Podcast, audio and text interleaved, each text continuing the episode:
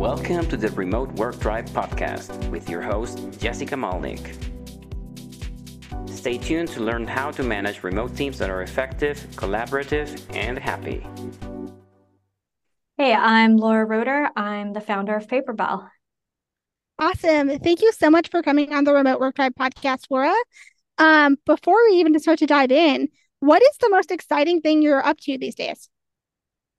The most exciting thing I'm up to is definitely just working on growing my company, Paperbell. So, Paperbell is a SaaS tool for coaches, like life coaches, business coaches, to kind of run the back office of their business. And we're growing really quickly right now. I'm kind of head up the marketing side of the business. So that's where I get to spend my time like tinkering and exploring. Love it. And how did you come up with the idea for Paperbell? So I have done a little bit of business coaching slash consulting on the side. And especially after I was out of the day to day of my last company, MeetEdgar, I decided to do some coaching. So I'm like, okay, so I'll just buy a tool that lets people, you know, like buy a package and book their sessions. And then I'm like, wait, what? Where's the like I just assumed what I imagined would exist already. You know, I'm like, you know, you like buy four sessions, you schedule them, you know, maybe there's an intake form, a contract, something like that.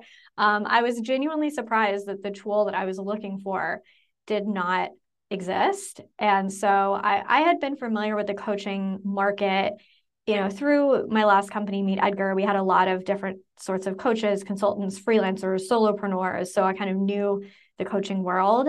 And I thought it would be a big opportunity to build a tool that could really serve that world. So that's why I launched Paperbell. I love it. So a little bit of kind of just insider knowledge and also scratching your own itch of something that actually was something that you needed as well. Yes, absolutely. I know this is obviously not your first company. Can you maybe talk a little bit about how your like mindset around building and running and growing startups has evolved over the years? Yeah, so I've been doing this for oh my god, I have to figure out the actual I mean almost 20 years. I have to figure out the actual number of years for when I record a podcast. But nearly 20 years I've been running my own businesses, always online, uh, always remote, you know, always with some form of team actually. Even when I first started out, I had contractors, virtual assistants, people helping me here and there, always just a little bit. So oh my God, it's like, I feel like I've tried kind of everything under the sun as far as remote teams go. The big theme, as far as what I've done differently with Edgar versus Paperbell, Edgar was all about the W 2 employee. So our team was almost all full time employees. Even though we worked remotely, we worked live remotely. So we had normal office hours, we had a lot of live meetings, we had, you know, times when everyone was expected to be working online during the US workday. We were all in the US, so we could be in the same time zones. Now with Paperbell, I am not doing any of that. um, we're all async. People are all over the world. Uh, everyone is a part-time freelancer. So yeah, I've explored lots of different ways of, of working remotely. Awesome. I want to dissect a little bit more about both sides of things. What were some of the advantages to have everyone live and full time and in a remote environment? So I think obviously it's it's much easier to do more collaborative work, more brainstormy work, more okay, let's throw around a bunch of ideas because we had a lot of those live conversations. Um, also, you know, everyone was full time. Some people did have other side projects or whatever, but a lot of people didn't. And I think the advantage to that is you are, you know, you get the majority of their brain space, right? If they're on your marketing team and they're brainstorming about marketing ideas, they're for your company and not like other clients or other projects that they have. So I think those are some of the biggest advantages to doing it that way. And obviously, I'm guessing there was obviously some disadvantages for how you've kind of evolved in the time. What were some of the main disadvantages to having that kind of full time remote employees? Well, I am more and more coming to the conclusion that I think a lot of people are that running remote as though it's in person, the way a lot of companies do with a lot of the same work structure, really doesn't make a lot of sense. So, a way that almost everyone has experienced this is like the awkward Zoom hangout, you know, where if you're working together in person, obviously a lot of social ties are formed because people make coffee and chit chat and have to have lunch every day, right? And you form a lot of these like deeper social relationships. And then you often hear this idea oh, if you want to be able to work together well, you have to have that social side too, so you can really know them as a person.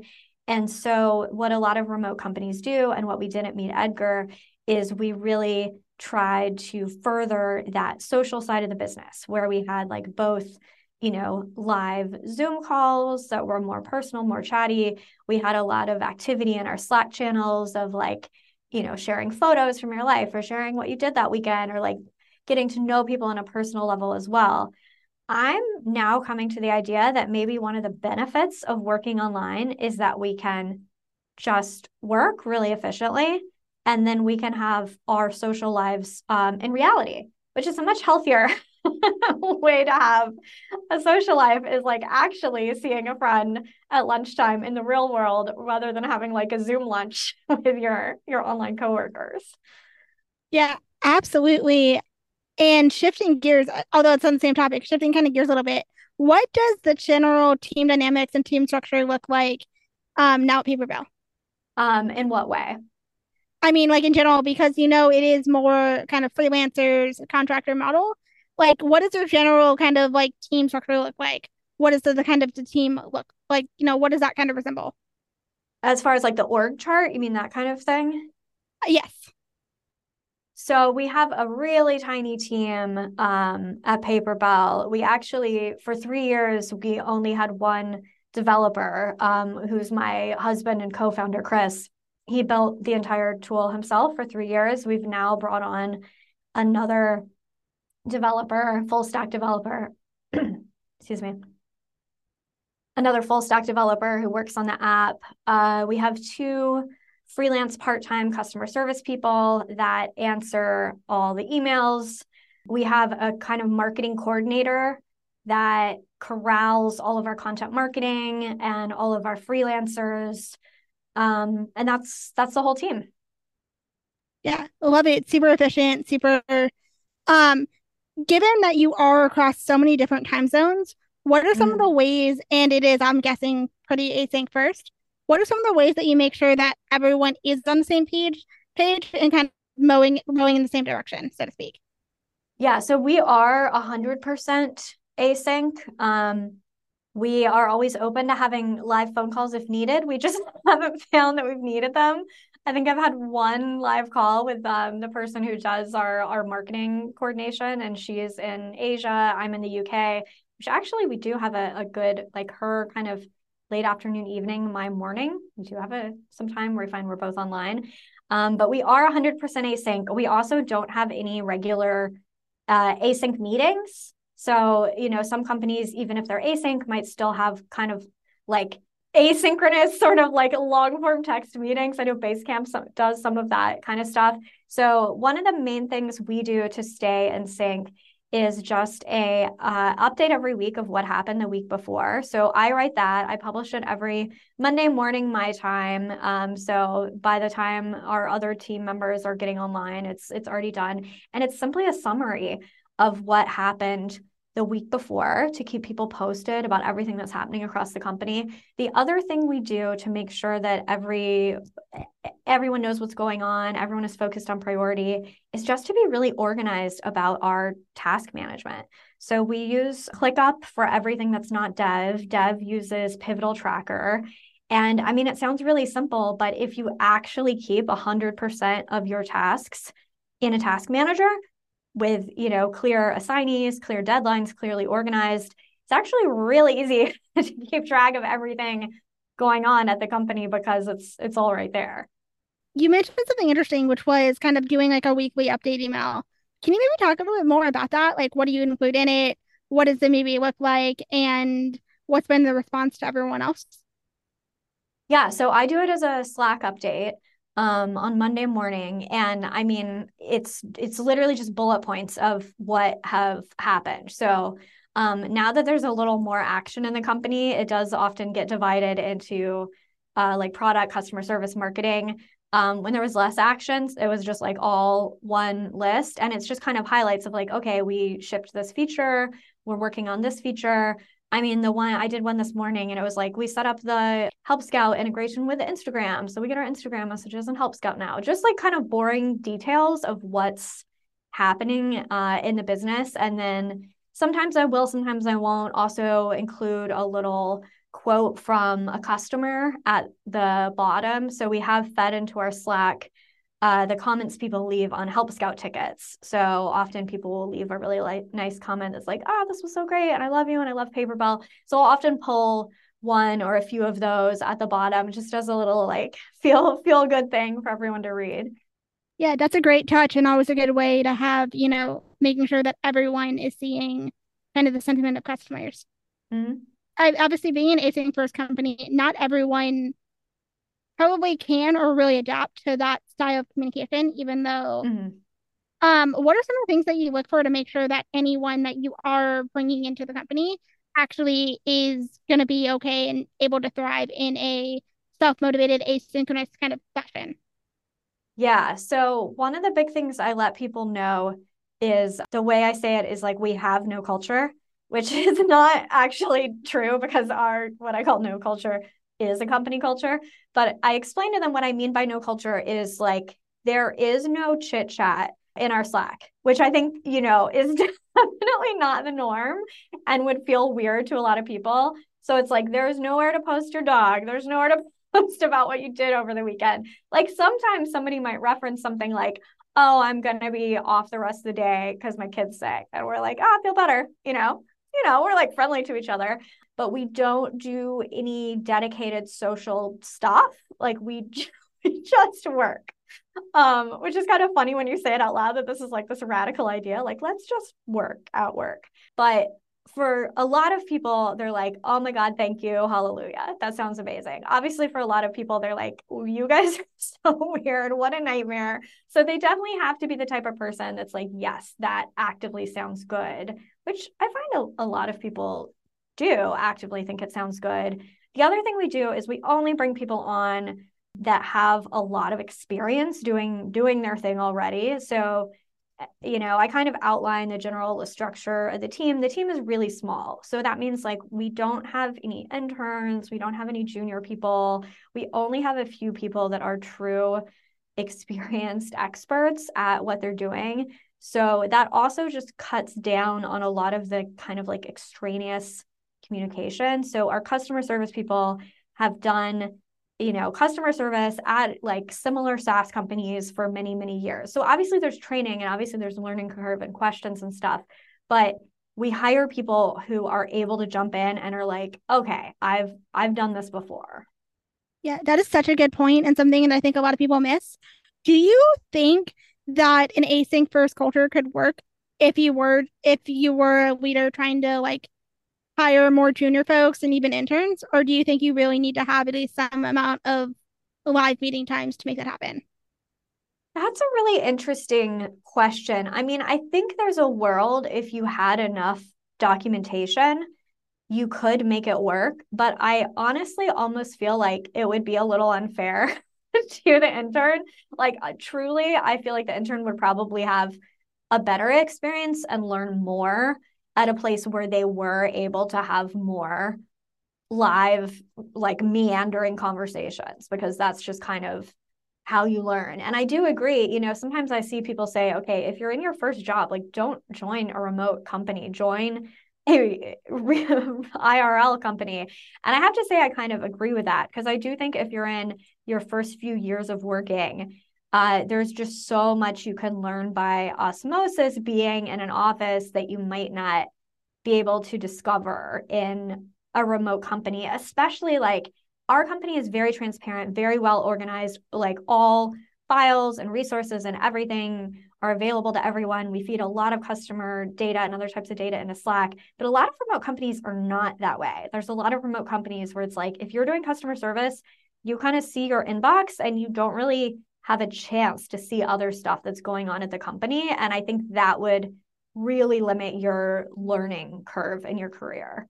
Yeah, absolutely. Um, so to just kind of clarify and also follow up a little bit, do you think it's if a company is super well organized and has a documentation first culture, do you think they can make it work when it comes to bringing in a new grad and maybe not an intern, but a new grad or someone mm. who's, you know, maybe only has one or two years of experience in that role and make it fair for them and set them up for success? Or is it really more about, hey, it might, might be better for that person that, you know, work in uh, maybe hire someone a little bit more experienced? I mean, I think a company could make it work if they were organized enough. And also, of course, really depends on the role. If the role is something where it's like you can just give very clear instruction and they can kind of follow that instruction, you're going to have an easier time. So basically, my answer is like a little bit of both sides. As a company, I think you can make it work. As the employee, I think you should probably do maybe do something else. Yeah, I think that makes a ton of sense. Um, and you had definitely mentioned this kind of earlier on in our conversation where you were talking about kind of using ClickUp for and Slack for mm. most of mm. your documentation. What are some of the things that you think pretty much any remote first leader, particularly a founder, um, should have documented before they even bring out, you know, when before they bring on more than let's say two or three employees or contractors? I mean, I honestly think they should have tons of stuff documented. I feel like I'm not supposed to say that because that's like the overwhelming answer. you know, and it'd be much easier to hear like it's easy. You just need these three things. Um, but I am pretty relentless with documentation because you don't realize as a founder there's just an enormous amount of things that you're holding in your own head. I actually I came across one earlier today. It's like an opt-in um, you know, an opt-in that we have on our blog and we needed to duplicate the thank you page. And actually I did have documentation about where the thank you page was, but I had it as a Google Doc where we we keep all that stuff and ClickUp. So it's like honestly, I did still have it somewhere, but it wasn't in the right place. But like all those little details, like, okay, what is this opt-in? What what are we why why does this exist? Like which pages is it linked on? Is the um, automation an ActiveCampaign? And like what's the url of the automation? What's the thank you page? Is this a goal that we have set up in google analytics? All of those details i know it sounds really tedious but those are some of the most important things to document because that's where you you set up all this stuff as a founder you hold it all in your head and then you bring in other people and they're making all these guesses and assumptions and you're like wait no don't make a new thank you page from scratch. Like we already have a thank you page but they have no idea how to know that it exists or how to find it. So even though that's a perhaps a bit over an overwhelming answer i actually do think it's quite important if you're going to be you know async like really documentation driven company you really need to go through everything your company does and it doesn't have to be beautiful but it, it kind of needs to be written down somewhere all of that those machines that run your company. Yeah absolutely. So when it comes to documentation obviously it is time consuming but super important. Do you typically i feel like there's like so many different schools of thoughts around how to go about this whether it's just kind of writing the SOPs yourself and giving mm-hmm. to other people recording a loom or getting onto a zoom um and you know, doing a screen share and having somebody else write up that having the person who's learning it write it up. What type of school of thought do you use for when it comes to documentation? So I tend to be more about facts rather than how to's.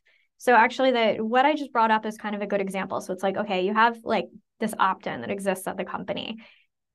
For me, it's like I don't it's not so much about having a how-to about how to like create an opt-in. It's more like where what are all the moving pieces of what already exists? Because like that's what you can't google. You know what i mean? Like i can google how does a lead magnet work? How does an opt-in work? And i can understand the moving pieces. I cannot google like what is the url of our thank you page for our opt-in you know? That's that's not something i can google. So i think our documentation tends to focus much less on like what people might call sops and much more kind of fact sheets like something i use a lot is um, just a simple little table. Like right now, we're running a Black Friday promo. So we have a document that's like, okay, here's the coupon codes and Stripe. Like here's the URL of the landing pages. Like here's the date when it opens. Here's the date when it closes. Just in a little kind of quick fact table, you know, here's the link to the um, Google Docs that have like the promotional emails in them. Uh, and then for something that's more of a process, we want those as uh, ClickUp checklists. So then it's something that you can actually use as opposed to like, and the nice thing about ClickUp is you can save it as a task template. So you're like applying the checklist to the task as opposed to SOPs where it's like open up this separate document in a separate place. The checklist lives right there within the task, which I find makes it actually used much more frequently than ones that live externally. Yeah, absolutely. And such a good distinction between fact sheets and SOPs. What has been some of the, what's been like maybe your biggest mindset shift or mindset shifts when it comes from managing a remote live team to now managing a remote async first team?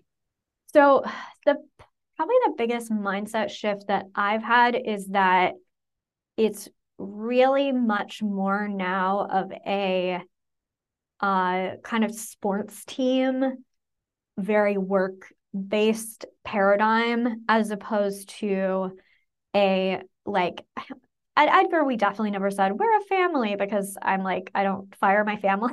but I can fire someone from the team. Also, they can quit. Like my kids can't quit being my kids. Um, so it's not like we were like, we're a family before, but it was more of that type of paradigm where it's like okay we you join the company and you know maybe we like move people around in different roles to try to make it work.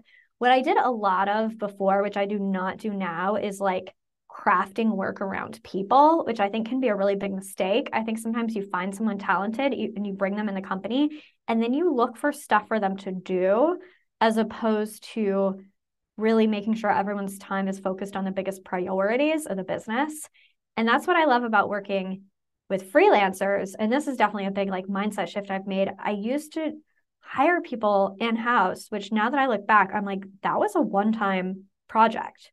You know, we should have just brought on someone for a few months to get that project done and then it would be done. I think that happens a lot of companies. You bring someone on, you realize actually after a few months, oh, they kind of like did they set up that system? The system's rocking now. We don't need a full time person in that role anymore.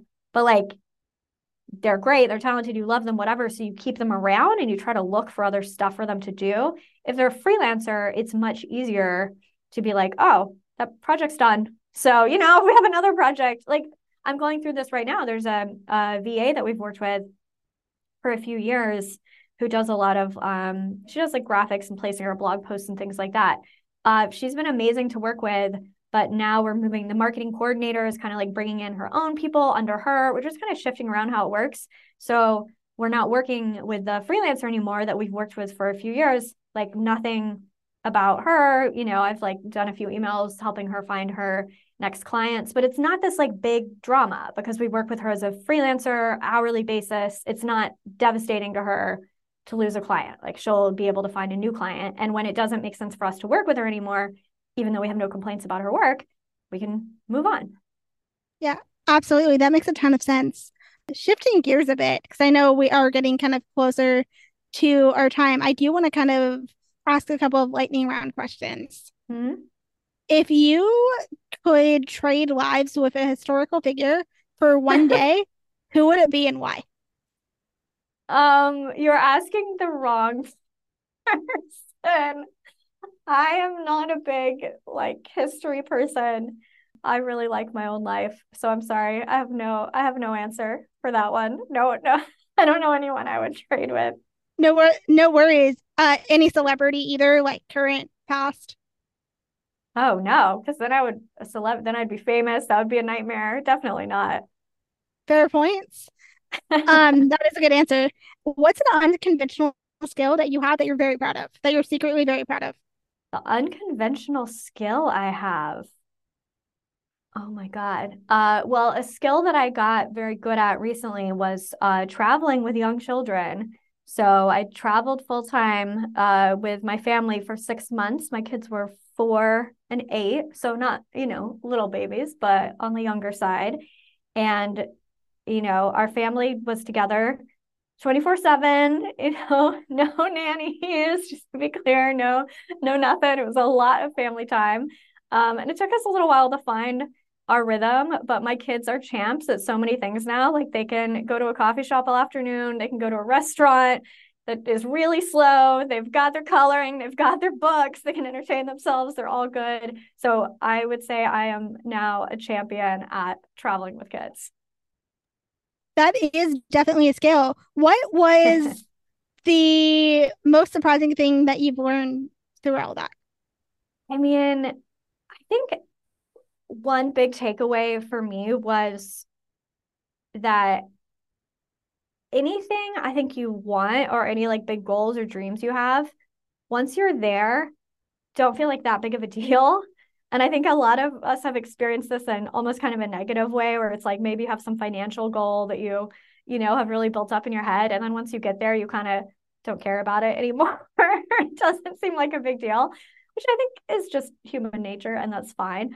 But I think a way to look at it positively is if if what you want seems like no big deal once you get there, then you should do what you want. You know, it only seems scary, it only seems new, it only seems insurmountable before you do it. But once you do it, it'll seem mundane kind of in a good way. It's like, oh, this wasn't this wasn't such a big deal. This wasn't so scary. You know, for us like traveling with the kids, taking them out of school was a big dream we had for a long time and the logistics of it seemed scary, the school things seemed scary but once we did it, it was just our everyday life. But it, you know, we loved it, and I'm and I'm so glad that we actually made it happen.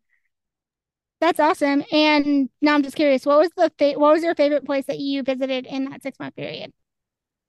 Probably Korea. I had never been to Korea before, and I didn't know very much about it. Um, and our whole family is huge K-pop fans now. Like we just fell in love with so much of Korean culture, and I think about going back all the time. That's awesome. Shifting gears, if you were tasked with teaching a one-hour lecture on a subject of your choice, but it can't be about entrepreneurship or marketing, what would you oh, lecture on? Oh no those are my only skills in life. He really backed me into a corner. Um, um, yeah, so I only read business books for for a hobby. The other thing I, you know what, I'd have to lecture on. I would have to lecture on memoirs because that's the other thing that I read for fun. I read a lot of business books and I read a lot of um, personal memoir, not like celebrities, not like autobiographies, just memoirs. I don't really know how you lecture on that because I don't know how to write them or anything, but I could give like a, a best of lecture, I guess, if that was allowed. That could definitely be a lecture. Um, it's been really great chatting with you, Laura. Where can listeners find you online? Yeah, so if you're a coach or consultant, definitely check out Paperbell. It makes running your online business so easy. It's paperbell.com. Um, buy Paperbell on Instagram. Also, if you want to, if you are a coach or consultant and you're wondering how much all the other coaches and consultants charge in different parts of the industry, we have a really cool free report with um, real hourly rates and packages of real coaches. And you can find that at ppr.me, ppr.me forward slash podcast. Nice plug. Um, thank you again for coming on the Remote Work Tribe podcast, Laura. Yes, thank you.